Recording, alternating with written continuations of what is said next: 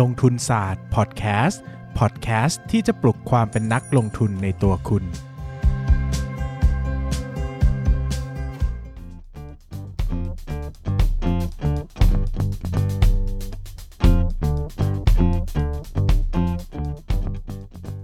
วัสดีครับ ยินดีต้อนรับเข้าสู่รายการลงทุนศาสตร์พอดแคสต์รายการที่จะชวนทุกคนมาพัฒนาความรู้ด้านการเงินและการลงทุนไปด้วยกัน วันนี้นะครับ จะเป็นวันที่ออนแอร์วันที่10 13 เมษายนนะครับ ตรงกับวันสงกรานนะครับที่ปกติเราควรจะได้หยุดปีนี้เป็นพิเศษนะครับ เราไม่ได้หยุดกัน ซึ่งก็เหมือนหยุดแหละเพราะหลายคนก็อยู่บ้านเนอะนะครับ ก็ก่อนอื่นก่อนจะเข้าเรื่องนะครับ ก็เป็นโค้งสุดท้ายแล้วขอโอกาสนิดนึงนะครับ ตอนนี้ลงทุนศาสตร์ทำหนังสือหนึ่งเล่มนะครับ ชื่อว่ามนุษย์ซึมเศร้ากับเรื่องเล่าสีขาวดำนะครับ เป็นงานงานเขียน เชิงวิชาการนิดๆผสมกับความเรียงบันทึกประสบการณ์ ช่วงเวลา 1 ปีที่ผมป่วยเป็นโรคซึมเศร้านะครับ อยากจะให้ทุกคนได้อ่านจริง ๆสำหรับใครที่สนใจ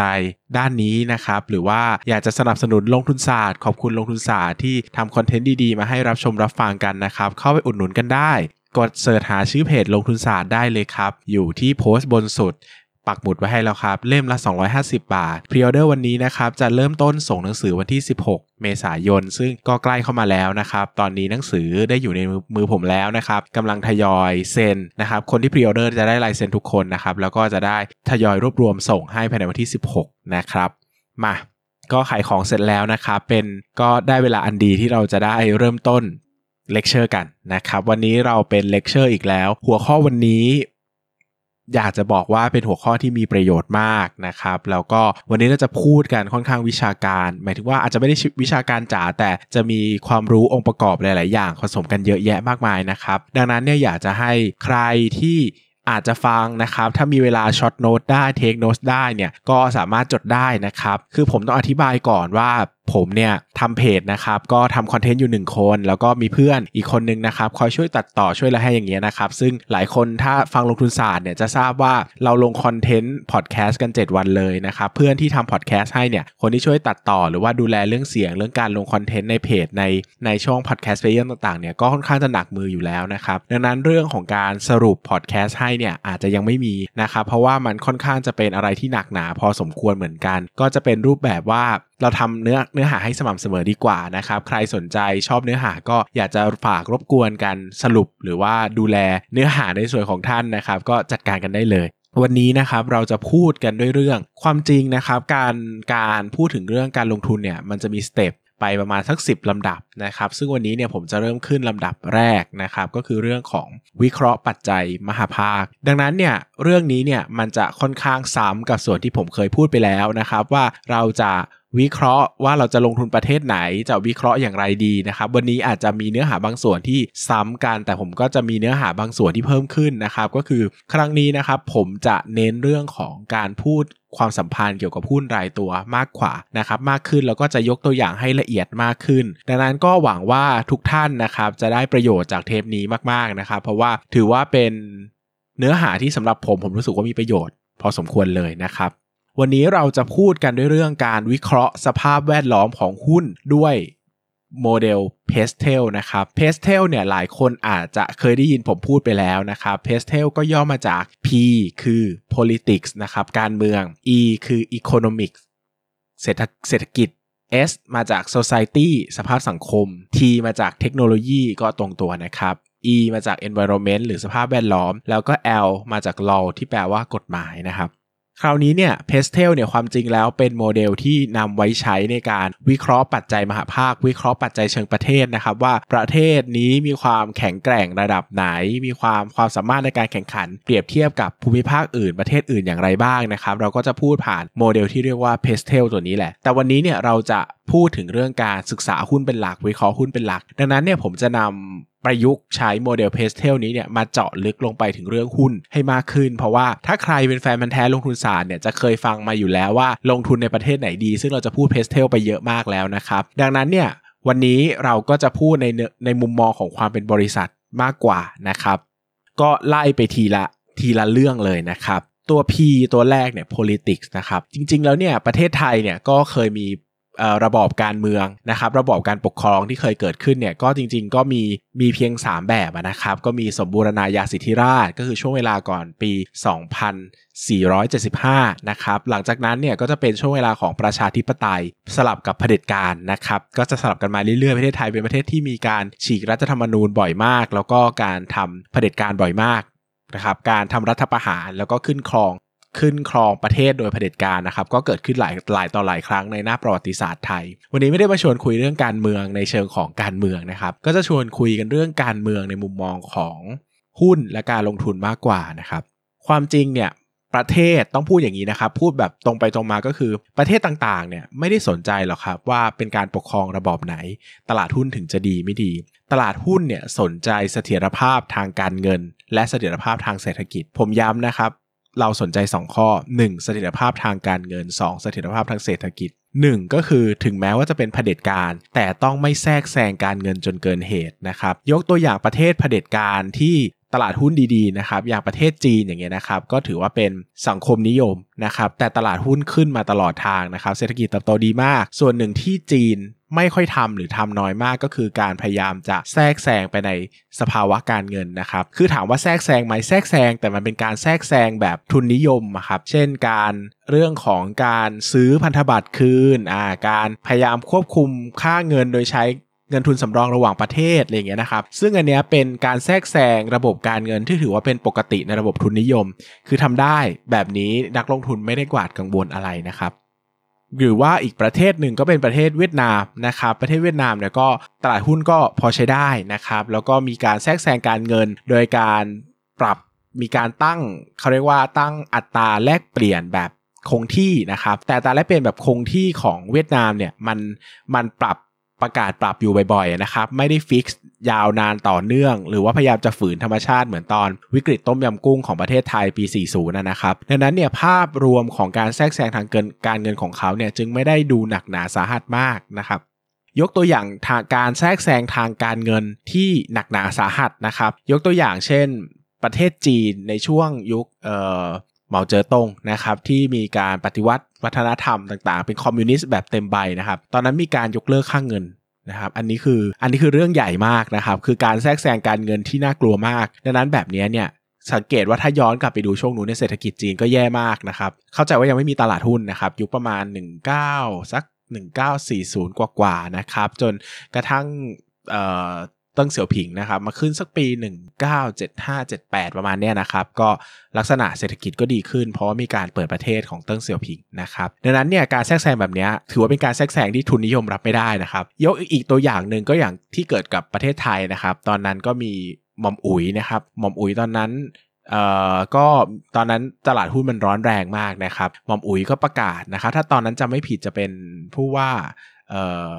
ไม่จำไม่ได้ว่าเป็นผู้ว่าธนาคารประเทศไทย หรือว่าเป็นกระทรวงการคลังนะครับ ก็ประกาศมาว่าจะมีการควบคุมเงินที่ไหลเข้าไหลออกประเทศนะครับ ประกาศปุ๊บหุ้นร่วงติด circuit breaker เลยนะครับ ก็คือตลาดหุ้นตอนนั้นประมาณเจ็ดแปดร้อยจุดก็ร่วงไปร้อยจุด ซึ่งคือเยอะมากนะครับ เพราะว่าตลาดหุ้นไม่ชอบแบบนี้ครับ ตลาดหุ้นไม่ชอบการแทรกแซงทางการเงินที่คาดการณ์ไม่ได้นะครับ หรือว่าเป็นการแทรกแซงที่ไม่ใช่ดูไม่ใช่ทุนนิยมอะคือการอยู่ดีๆประกาศว่าจะให้เงินเข้าได้เท่านู้นเท่านี้มันคือสังคมนิยมอะมันคืออำนาจโดยรัฐนะครับ มันไม่ใช่ว่าเอ้ยคุณอยากให้เงินเข้าน้อย คุณทำให้เงิน คุณทำให้เงินแข็งสิเงินจะได้เข้าน้อยๆอันนี้มันคนละแบบกันนะครับ ดังนั้นเนี่ย ภาพ politics หรือการเมืองเนี่ยจึงมีผลค่อนข้างมากต่อต่อสภาพต่อสภาพการลงทุนหรือตลาดหุ้นก็ต่อเมื่อมันส่งผลที่ผิดปกตินะครับ อย่างที่อย่างแรกที่บอกไปแล้วคือเรื่องการเงินนะครับ อย่างที่ 2 คือเรื่องเศรษฐกิจ เศรษฐกิจเนี่ยถ้า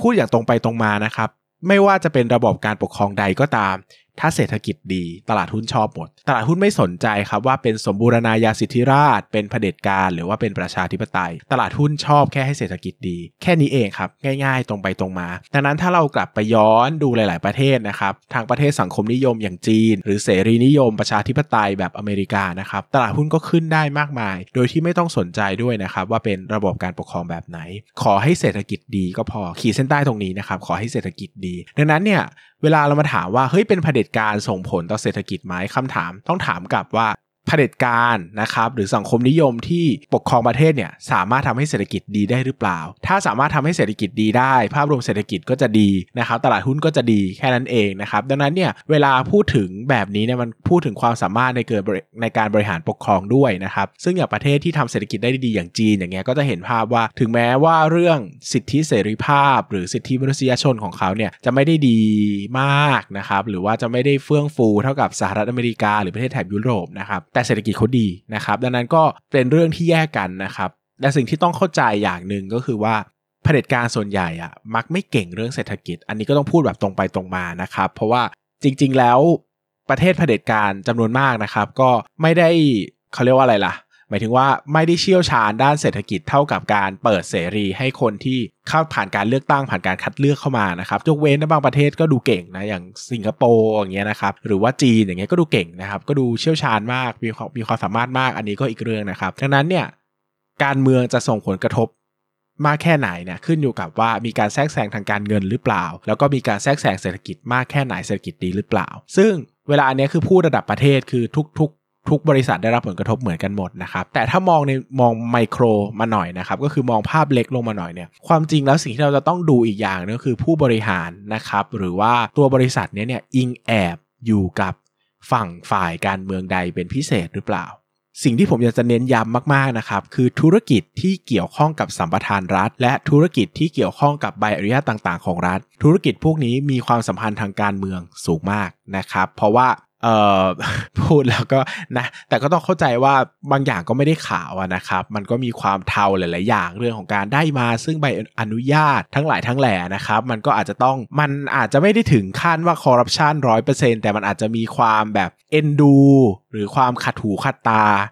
ซึ่งกันและกันมากกว่าอะไรเงี้ยนะครับ แบบนั้นก็อาจจะทำให้ส่งผลกระทบ วันนี้เนี่ยตัวอย่างที่ผมจะยกขึ้นมาในเรื่องของ politics นะครับ อันนี้ก็ต้องบอกก่อนว่าเป็นตัวอย่างที่แสดงว่าการเมืองเกี่ยวข้องกับกิจการนะครับ แต่ไม่ได้บอกว่าเขาเนี่ยไปยัดใต้โต๊ะหรือไปทำอะไรที่ไม่ดีนะครับ เพียงแต่บอกว่าความกังวลของตลาดหุ้นมีผลจริง ๆ นะครับ ก็หุ้นที่จะผมจะพูดถึงวันนี้ก็คือบริษัทบริษัท Absolute Clean Energy นะครับ หรือ ACE เนี่ยที่เกิดประเด็นว่า ตอนนั้นที่พันตำรวจ เอกวิระชัยทรงเมตตานะครับ ซึ่งเป็นรองผบตรเนี่ยถูกเด้งนะครับ เข้ามาปฏิบัติงานราชการสำนักนายกรัฐมนตรีนะครับ ซึ่งก็ก็แปลว่าดองนะครับ ถ้าแปลภาษาการเมืองก็คือเหมือนแบบ ไม่ได้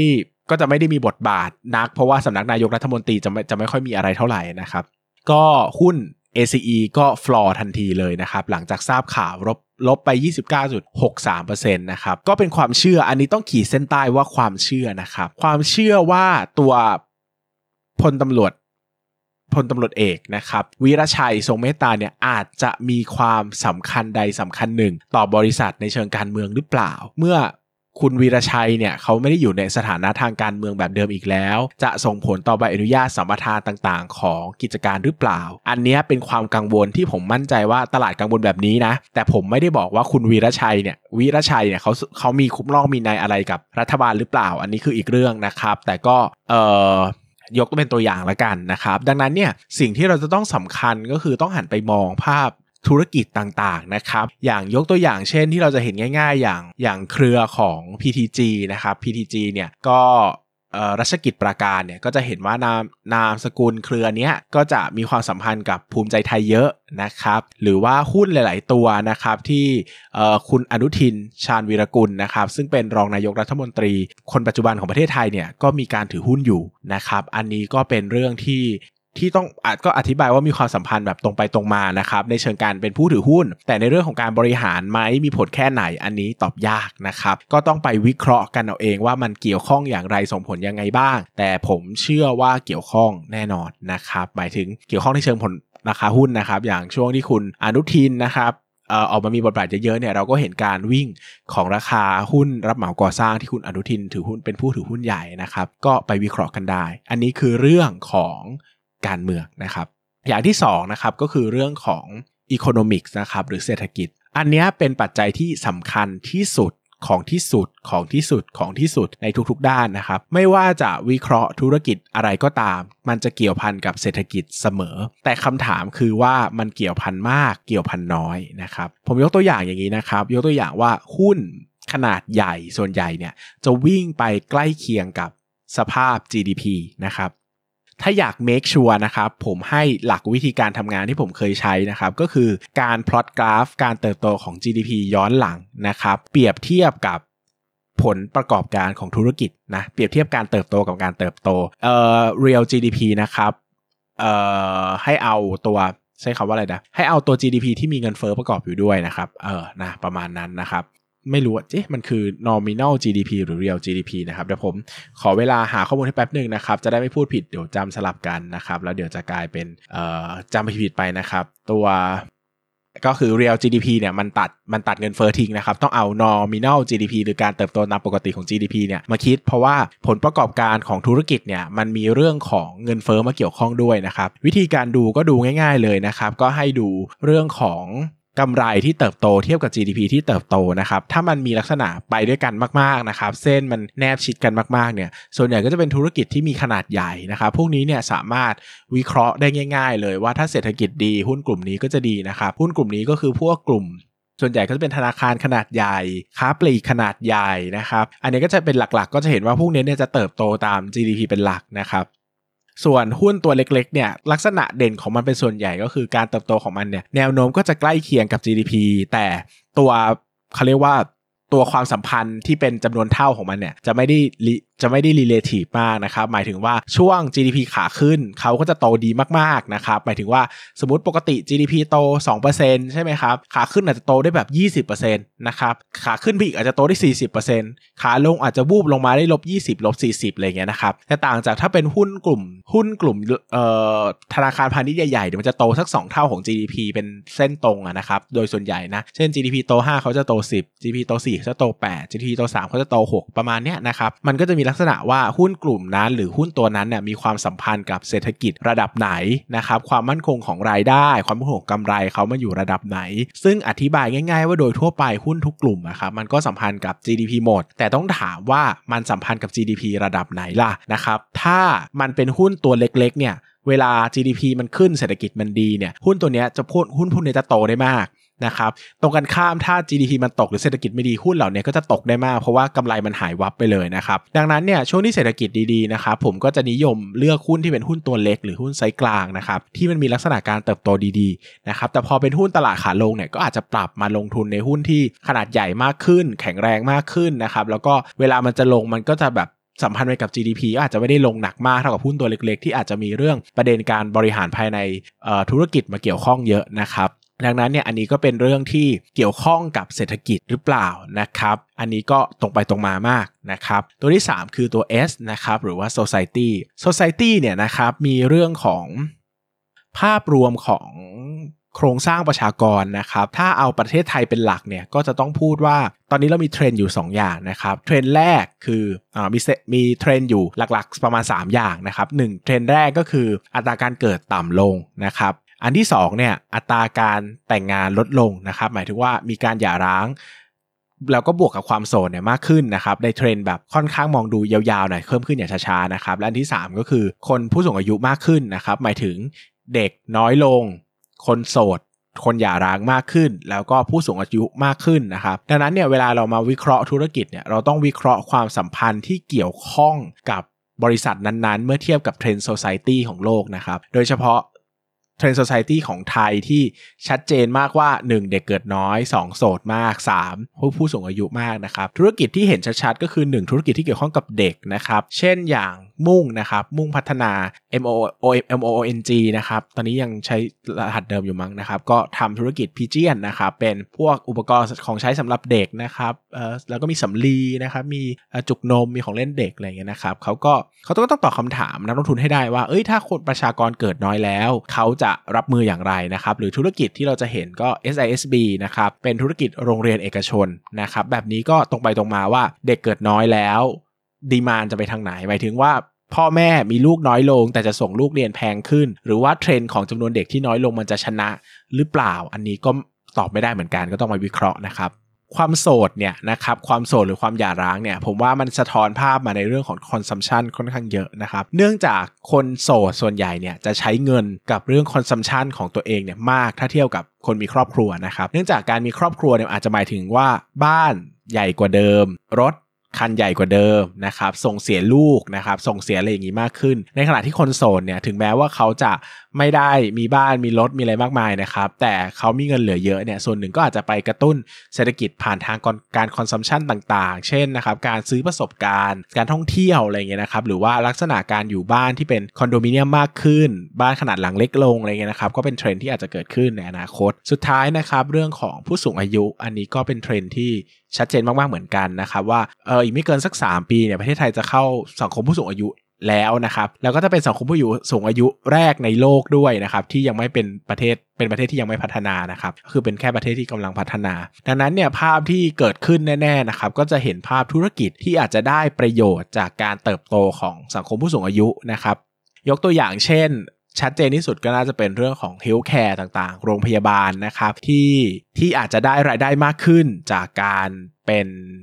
สังคมผู้สูงอายุนะครับ ธุรกิจเกี่ยวข้องกับการเงินการธนาคาร ประกันภัย ที่คนผู้สูงอายุก็จะวางแผนการเงินมากขึ้นนะครับวางแผนทำประกันชีวิตประกันสุขภาพ รวมไปถึงเป็นพวกเอ่อเกี่ยวกับ investment banking ต่างๆนะครับที่จะเข้ามามีส่วนเกี่ยวข้องในการวางแผนการเงิน สุดท้ายก็เป็นเรื่องอสังหาริมทรัพย์ เพื่อผู้สูงอายุต่างๆนะครับอย่างที่เคยเห็นก็จะเป็น THG นะครับที่หันมาทำบ้านหรือว่า community เพื่อผู้สูงอายุ แบบนี้ก็จะเป็นการตอบสนองกับ society สภาพของสังคมเศรษฐกิจไทยได้ดีนะครับ ข้อ4นะครับก็คือเทคโนโลยีนะครับเทคโนโลยีเนี่ยผมว่าประเด็นสำคัญเนี่ยมีหลักๆอยู่ 2 จุดด้วยกัน จุดแรกก็คือบริษัทมีเทคโนโลยีอะไรบ้าง และจุดที่ 2 ก็คือบริษัทได้รับผลกระทบจากเทคโนโลยีภายนอกขนาดไหน ประเด็นแรกเนี่ยไม่สำคัญเท่าประเด็นที่ 2 ถามประเด็นที่ 2 ก่อนว่าเออประเด็นที่2เนี่ยเขาได้รับผลกระทบจากเทคโนโลยีอื่น หรือว่าการแข่งขันอื่นมากมายแค่ไหนนะครับยกตัวอย่างง่าย ๆ เช่น หุ้นในกลุ่ม สิ่งพิมพ์นะครับหุ้นในกลุ่มสิ่งพิมพ์ เช่น C1 นะครับอมรินทร์นะแบบนี้เขาได้รับผลกระทบจากการมาของโซเชียลเน็ตเวิร์กหรือเปล่านะครับแต่ก่อนคนอ่านหนังสือมากกว่านี้ไหม ตอนนี้คนอ่านหนังสือลดลงหรือเปล่าอะไรเงี้ยนะครับก็เป็นคำถามที่เกิดขึ้น หรือทีวีดิจิตอลนะครับต่างๆ เช่น BEC m c o t Workpoint GMM เอ่อ RS นะครับอมรินทร์ก็มีนะครับก็ ตั้งคำถามว่าการมาของ streaming TV แล้วก็ YouTube เนี่ยนะครับซึ่งเป็นฟรีทีวีเนี่ยส่งผลต่อรายได้ ส่งผลต่อธุรกิจของเขาหรือเปล่า เขาถูกแย่ง eyeball ไปจากทีวี เพื่อไปมองหาหน้าจอคอมพิวเตอร์ หน้าจอโทรศัพท์มือถืออยู่หรือเปล่านะครับ หรืออีกตัวหนึ่งที่ผมเอ่อ ที่ผมยกตัวอย่างมาตลอดนะครับแล้วก็ใช้ได้จริงๆนะครับก็คือเอ่อตอนที่ผมเข้าตลาดมาใหม่ๆเนี่ยก็จะมีหุ้นตัวหนึ่งนะครับเป็นบริษัทลูกของ InTouch นะครับเขาก็จะมีธุรกิจหลายอย่างแหละแต่มีธุรกิจหนึ่งเป็นธุรกิจสมุดหน้าเหลืองนะครับ Thailand Yellow Pages อย่างที่เราเห็นนะนะครับที่หลายๆ คนน่าจะเกิดทันนะครับแต่ก่อนเนี่ยมันไม่มี Google นะครับเวลาเราจะหาธุรกิจหาช่างหาอะไรเงี้ยเราก็ต้องหรือว่าหาเบอร์คนอย่างเงี้ยนะครับเราต้องหาจากหนังสือสมุดหน้าเหลือง เพราะว่ามันจะรวบรวมเบอร์โทรศัพท์แล้วก็ธุรกิจต่างๆ ไว้เยอะนะครับมันจะทำให้เราสามารถ โทรหาคนได้ โทรหาธุรกิจต่างๆ ได้ยกตัวอย่างเช่นว่าถ้าเราอยากจะพิมพ์หนังสือสักเล่มนะครับเราไม่มีไอเดียเลยอะไม่ไม่เราไม่รู้จะต้องติดต่อโรงพิมพ์ที่ไหนไม่มีใครรู้จักเกี่ยวข้องกับโรงพิมพ์เลยเดี๋ยวนี้มันง่ายใช่ไหมครับกด Google ค้นหาโรงพิมพ์ราคาถูกขึ้นมาเต็มไปหมด แต่แต่ก่อนมันไม่มีไงครับมันมันมันไม่มีอะนะครับก็ต้องใช้วิธีเปิด Thailand Yellow Pages แล้วก็หาโรงพิมพ์ แล้วก็สุ่มโทรไปคุยโทรไปติดต่อรายละเอียดนะครับดังนั้นเนี่ยแต่ก่อนเนี่ยมันก็เป็นผู้นำในธุรกิจนี้มากๆนะครับแต่ปัจจุบันก็ตั้งสำรองด้อยค่าไปหมดแล้วนะครับ เพราะว่าเดี๋ยวนี้ก็ไม่มีคนใช้แล้วเนอะคนก็ใช้ Google กันหมดนะนะครับ อันนี้ก็เป็นตัวอย่างหนึ่งของเทคโนโลยีที่มาเกี่ยวข้องอันนี้เป็นเอ่อเป็นเทคโนโลยีที่ส่งผลกระทบจากภายนอกนะครับ เทคโนโลยีเทคโนโลยีที่ส่งผลกระทบจากภายในเนี่ยก็คือต้องไปดูว่าเขามีเทคโนโลยีที่พร้อมจะปรับตัวเข้ากับสังคมโลกหรือเปล่า การเปลี่ยนแปลงเทรนด์ต่างๆ ธุรกิจหรือเปล่านะครับ ยกตัวอย่างง่าย ๆ เลยว่าค้าปลีกวินาทีนี้นะครับ ค้าปลีกไหนที่ ที่ขนาดบินมีขนาดใหญ่พอสมควรอะ่ะเกินสัก 300 บวกอะไรเงี้ย แล้วไม่มีค้าปลีกออนไลน์เลย ไม่มีข้อมูลออนไลน์เลยผมว่ารอดยากนะครับ คือค้าปลีกที่ไม่มีออนไลน์ได้ที่ผมรับได้นะ คืออย่างร้านสะดวกซื้ออย่างเงี้ยเซเว่นอีเลเว่นอย่างเงี้ยเพราะว่ารายได้ต่อบินมันต่ำนะครับสักเจ็ดสิบกว่าบาทเงี้ยถ้ามันส่งยังไงมันก็ไม่คุ้มนะครับหมายถึงว่าถ้าเราสั่งให้เขามาส่งของเงี้ยสั่งของ 700เอ้ยสั่งของ 70 ค่าส่ง 50 ใครจะสั่งใช่ไหมครับมันแพงมาก แต่ถ้าเป็นธุรกิจอย่างอื่นนะเช่นอะ อุปกรณ์คอมพิวเตอร์ อุปกรณ์อิเล็กทรอนิกส์กล้องนะครับเอ่อเฟอร์นิเจอร์ อุปกรณ์ออกกำลังกายนะครับธุรกิจตกแต่งบ้าน เครื่องสำอางนะครับ ทุกอย่างในร้านหนังสือร้านซีดีอะไรก็ตามที่มันมีมันมีใบแบบมีรายได้ต่อใบเสร็จจะเกินสัก 300อะผมว่าพวกเนี้ยถ้าไม่มี ออนไลน์ผมว่าก็อยู่ยากนะครับ อีกกลุ่มหนึ่งอันที่ผมว่าไม่มีออนไลน์ไม่แปลกก็คือแบบ Jubilee อย่างเงี้ยค้าเพชรนะผมก็ยากที่คนจะซื้อเพชรออนไลน์ แต่ก็โอเคก็ต้องก็ต้องมีด้านการตลาดออนไลน์ด้วยนะครับ แต่จะสั่งซื้อออนไลน์แบบ full option เนี่ยก็คงจะไม่ไหวนะครับ ดังนั้นเนี่ยต้องกลับไปถามธุรกิจของเราว่าเฮ้ยแผนการด้านการออนไลน์เขาแข็งแกร่งระดับไหนนะครับใครว่างก็อาจจะลองสั่ง ของของธุรกิจที่เราสนใจมาดูว่าเอ้ยเขาดีไหมส่งของดีไหมการบริการการ take care ต่างๆ ใช้ได้หรือเปล่านะครับช้าไหมครบถ้วนไหมอะไรเงี้ยนะครับอันนี้ก็เป็นแบบที่ดีหรือว่าธุรกิจบางอย่างที่ได้รับผลกระทบจากโลกดิจิตอลแน่ๆเขาปรับตัวหรือยังนะครับเขาพัฒนาหรือยังโดยเฉพาะธุรกิจกลุ่ม database ต่างๆนะครับธุรกิจกลุ่มที่มันเกี่ยวข้องกับข้อมูลจำนวนมหาศาลเนี่ยเขาได้มีการเอา AI ไปจับหรือยัง มีการใช้ Big Data ไปจับหรือยังนะครับดังนั้นเนี่ยพวกนี้ก็สามารถสอบถามพูดคุยกับบริษัทได้ โดยเฉพาะหลาย ๆ บริษัทเนี่ยเขาก็มีมีเรื่องราวของการให้เปิดให้ดูอยู่แล้วนะครับโดยเฉพาะเรื่องของการทำ online marketing ต่าง ๆ ที่ธุรกิจหน้ากว้างต่างๆเนี่ยเราเห็นได้ง่ายมากนะครับสามารถเข้าไปดูได้ชัดเจนนะครับ ก็เป็นหนึ่งในที่ถึงแม้ว่ามันจะอาจจะไม่ได้กระตุ้นยอดขายได้มากขนาดนั้น แต่มันก็เป็นการบอกถึงความใส่ใจของผู้บริหารต่อการเปลี่ยนแปลงของเทคโนโลยีได้ครับ ต่อไปเป็น E ตัวที่2นะครับ คือ environment นะครับ environment ในที่นี้เนี่ยมันเป็นการพูดถึง environment ในเชิงของสิ่งแวดล้อมในเชิงที่เป็นเขาเรียกว่าอะไรล่ะ เป็นฮาร์ดสิ่งแวดล้อมอะเข้าใจไหมหมายถึงว่าเป็นแบบภูเขาแม่น้ำทำเลที่ตั้งอะไรอย่างเงี้ยนะครับ ดังนั้นเนี่ยเวลาที่เราพูดเราพูดกันเรื่องสิ่งแวดล้อมหรือทำเลของบริษัทเนี่ยอันนี้ก็เป็นเรื่องสำคัญเหมือนกันเราก็ต้องตั้งคำถามว่าทำเลที่เขาอยู่มันเหมาะสมไหมหรือว่ามันสร้างจุดได้เปรียบอะไรให้กับเขาหรือเปล่านะครับ ยกตัวอย่างเช่นธุรกิจที่เป็นธุรกิจเอ่อเอาตัวไหนดีนะ อย่างธุรกิจสนามบินแล้วกันนะครับ เราจะทราบว่าสนามบินสมุยเนี่ยอยู่ในอยู่ใน กองทุนรวมอสังหาริมทรัพย์ของ SPF นะครับอันนี้ก็ก็ต้องตั้งคำถามว่า เอ้ยทำเลที่ตั้งเขาเขา win เขาเป็น winner หรือเปล่านะครับ อย่างที่ผมจะเล่าในเคสนี้ก็คือ1อะมันเป็นเกาะเกาะเดียวนะครับ ดังนั้นเนี่ยการที่จะมี 2 สนามบินเนี่ยเป็นไปยากมากนะครับ หมายถึงว่าคนที่จะมาแข่งอันดับที่2เนี่ยเขาคงเห็นว่ายังไงก็ไม่คุ้มที่จะเข้าไปแข่งกับสมุยด้วยนะครับ ดังนั้นเนี่ยอันนี้เรียกว่า efficient scale นะครับที่มันจะอยู่ในหลักการของ เรื่องของ durable competitive advantage หรือว่าความสามารถในการแข่งขันที่ยั่งยืนทั้ง 5 ข้อที่เดี๋ยวจะมีมาเลคเชอร์เหมือนกันก็รอคอยกันก่อนนะครับดังนั้นเนี่ยเขามีข้อได้เปรียบในเชิงทำเลแล้วเพราะว่าเกาะสมุยมันเป็นเกาะใช่ไหมดังนั้นเนี่ยเขาไม่สามารถที่จะคือคนไม่สามารถ เวลาคนจะมาขึ้นฝั่งที่อื่นอะหมายถึงว่าสมมติว่าคุณจะไปภูเก็ตอย่างเงี้ย คุณจะมาขึ้นที่สมุยแล้วก็นั่งรถไปอะมันไม่คุ้มอะนะครับ มันไม่เหมือนว่าคุณจะขึ้นจากดอนเมืองแล้วไปนนทบุรีแบบนี้มันก็พอไหวใช่ไหมครับ แต่พอมันเป็นเกาะมันต้องมีเรื่องของการแบ่งแยก ต้องมีการวุ่นวายในการเปลี่ยนอะไรเงี้ยนะครับ มันก็จะทำให้เขาได้เปรียบในเชิงของ environment นะครับหรืออีกอย่างหนึ่งก็คือเรื่องของที่ตั้งต่างๆ ของธุรกิจนะครับ ยกตัวอย่างเช่น ธุรกิจ เครือของโรงแรมต่างๆนะครับเราก็ไปดูเลยว่าที่ตั้งเขาอยู่ที่ไหน จังหวัดที่เขาอยู่มันได้เปรียบหรือเปล่านะครับหรือว่าอย่างเอราวันก็ได้อย่างเงี้ยอยู่กรุงเทพเงี้ยนะครับโอ้โหอยู่ตรงแรกแยกราชประสงค์เลยนะครับก็มีความสามารถในการแข่งขันเลยเป็นจุดprime area ของธุรกิจที่เป็นธุรกิจเกี่ยวกับ การทำ business ต่างๆ การทำประชุมการจัดเลี้ยงเงี้ยนะครับ ก็ถือว่าเขาก็มีหน้ามีตาตรงเนี้ยนะครับ ก็ติดกับอนันตราเงี้ยก็แข่งขันได้ แต่ถ้าเทียบกันก็เอราวันก็อาจจะทำเลดีกว่านิดนึง เพราะมันอยู่ตรงแยกพอดีอะไรเงี้ยนะครับ อันนี้ก็เป็นเรื่องที่ไปดู environment ซึ่งอันนี้ก็จะก็จะบอกว่า environment ของประเทศไทยเนี่ยมันเอื้ออำนวยกับหุ้นกลุ่มท่องเที่ยวมากๆนะครับ เพราะว่า หาดทรายเราสวยนะครับ อันนี้ก็เป็นข้อดีอีกข้อหนึ่งโดยเฉพาะเกาะต่างๆเนี่ยที่มันยังมีความบริสุทธิ์อยู่ค่อนข้างมากนะครับ แล้วเราก็มีหาดทรายที่สามารถท่องเที่ยวได้และค่อนข้างจะยาวนะครับ ยาวไปทั้งภาคใต้เลยนะครับ บางทีเนี่ยถ้าเราไปต่างประเทศจะเห็นว่าบางทีหาดบางหาดมันเป็นหาดกรวดหาดหิน ซึ่งมันไม่เหมาะกับการท่องเที่ยวนะครับ แต่ประเทศไทยเนี่ยหาดจำนวนมากเนี่ยมันเหมาะกับการท่องเที่ยวนะครับ ก็เป็นอีกจุดเด่นหนึ่งข้อเด่นหนึ่งนะครับที่ทำให้ประเทศไทยเนี่ยได้รับผลประโยชน์จาก environment มานะครับ ข้อสุดท้ายครับก็คือเรื่อง laws นะครับก็คือเรื่องของกฎหมาย กฎหมายเนี่ยความจริงแล้วก็มีประเด็นที่เกี่ยวข้องหลายอย่างมากนะครับไม่ว่ากฎหมายอะไรจะออกมาเนี่ยให้ตั้งคำถามเสมอว่าได้รับผลกระทบ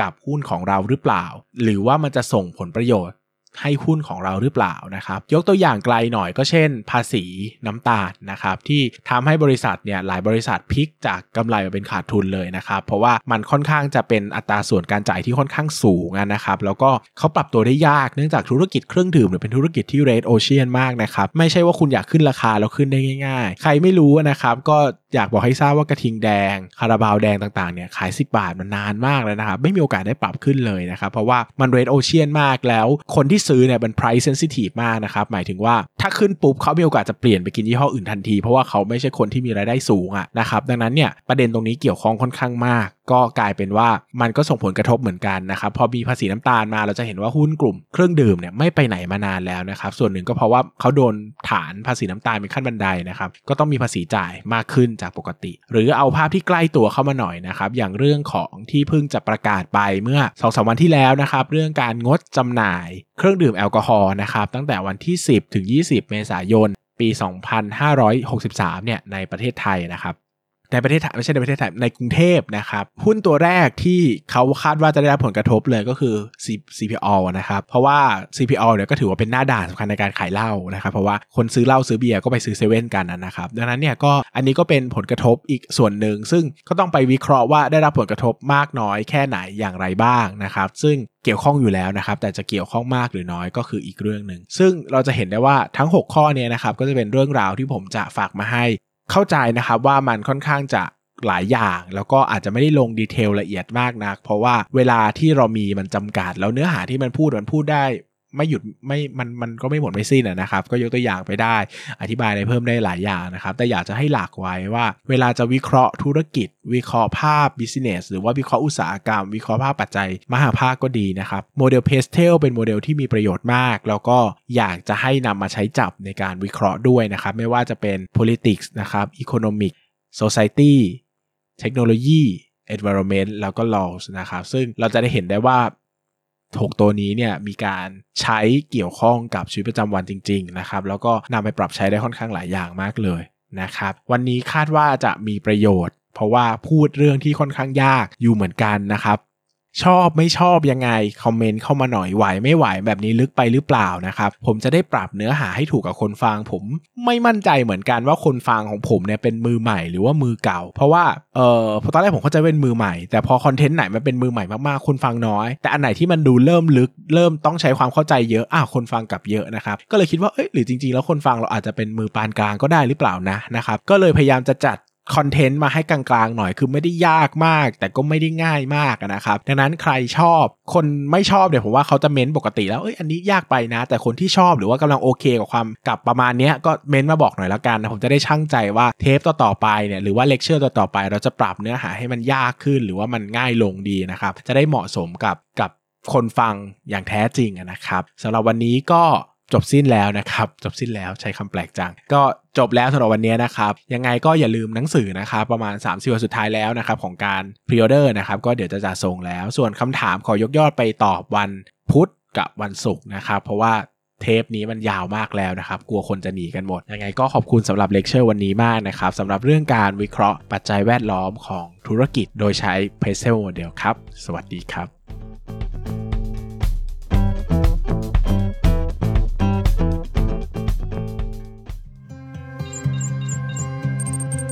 อย่าลืมกดติดตามลงทุนศาสตร์ในช่องทางพอดแคสต์เพลเยอร์ที่คุณใช้ แล้วกลับมาปลุกความเป็นนักลงทุนกันใหม่ในลงทุนศาสตร์พอดแคสต์